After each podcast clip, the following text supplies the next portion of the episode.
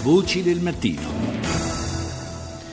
Sono le 6.39 minuti e 33 secondi quando comincia la seconda parte di Voci del Mattino che apriamo parlando di vaccini, lo facciamo con Alessandro Rossi, responsabile dell'ufficio di presidenza della Società Italiana di Medicina Generale e Cure Primarie. Buongiorno. Buongiorno, buongiorno a voi. Lei è anche il, uno dei curatori di un uh, instant book che è stato presentato ieri e che eh, vuole essere un po' una, una guida, eh, diciamo, per, eh, per, le famiglie, per, per, tutti gli italiani, eh, per mh, avere un approccio più corretto nei confronti del mondo delle, delle vaccinazioni. Sì, esattamente. Abbiamo presentato ieri all'Istituto Superiore di Sanità questo instant book che parla soprattutto in termini molto semplici, seppur in maniera scientificamente fondata, eh, riguardo all'utilizzo razionale dei vaccini, alla loro sicurezza e alla destinazione per eh, tutte le fasce di popolazione, dalla, dai bambini all'adolescenza, agli adulti e all'anziano, anche secondo quanto previsto dal nuovo piano nazionale di prevenzione vaccinale è entrato in vigore da poco, da poco tempo. Eh, l'allarme nasce dal fatto che a fronte di eh, campagne che si sono diffuse specialmente sul web, specialmente sui social network, ma non soltanto per la verità, eh, contrarie alle, proprio alle vaccinazioni in, in senso generale, eh, c'è stato eh, in questi anni un calo significativo eh, dell'accesso eh, ai vaccini da parte degli italiani, e tanto che sul, su alcune, per quanto riguarda alcune patologie in particolare, siamo scesi sotto il, eh, quello che può essere considerato il livello di guardia. La soglia di sicurezza, sì. assolutamente sì. E purtroppo proprio quello che lei, che lei accennava, cioè la marea montante di, eh, di queste fake news diciamo, eh, riguardo a ai vaccini che hanno incontrato trasversalmente il web, ma non solo, come diceva,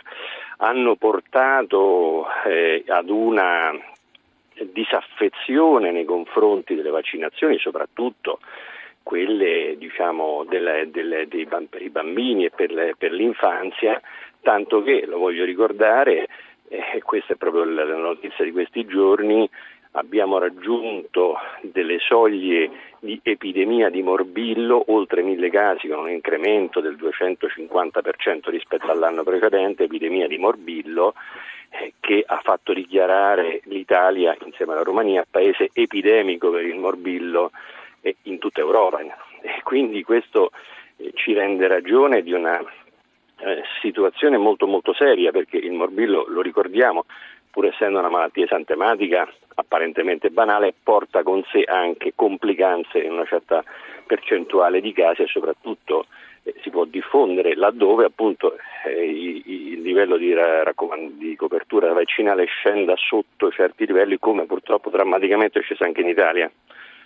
Eh, soprattutto alcune, alcune, malattie, per alcune malattie il, siamo scesi molto, molto al di sotto di, di questa soglia. Leggevo eh, a proposito ad esempio della, eh, di malattie esantematiche, questo è vero anche per malattie come la rosolia, la, la parotite e, e, fra l'altro eh, si tratta in alcuni casi, proprio la parotite è uno di questi, eh, di malattie che poi hanno, possono avere conseguenze eh, molto significative ehm, se eh, se insorgono in età adulta. E quindi questo pone anche un'altra questione, cioè quella della copertura eh, in, eh, non soltanto quando si è bambini, ma anche certo. nel resto della vita. E su questo eh, mi pare che eh, ci sia anche poca informazione, devo dire la sì, verità. Sì, c'è poca informazione. Voglio ricordare che lo stesso morbillo di cui stiamo parlando, ma anche le altre malattie che lei ha citato, che hanno conseguenze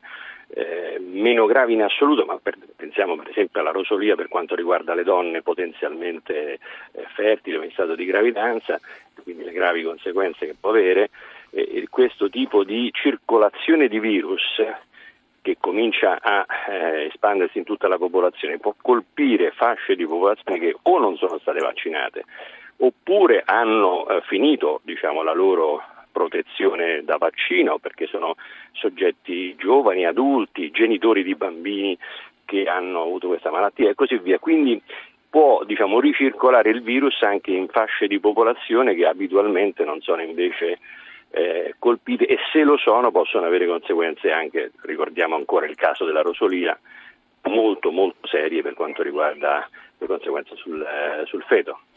Ma eh, ad esempio chi ha avuto eh, malattie, perché un tempo non si vaccinava contro le malattie esantematiche, insomma almeno la mia generazione non, non si vaccinava contro le malattie esantematiche, eh, ma ad esempio chi le, ha, chi le ha avute poi si è immunizzato per la vita oppure no?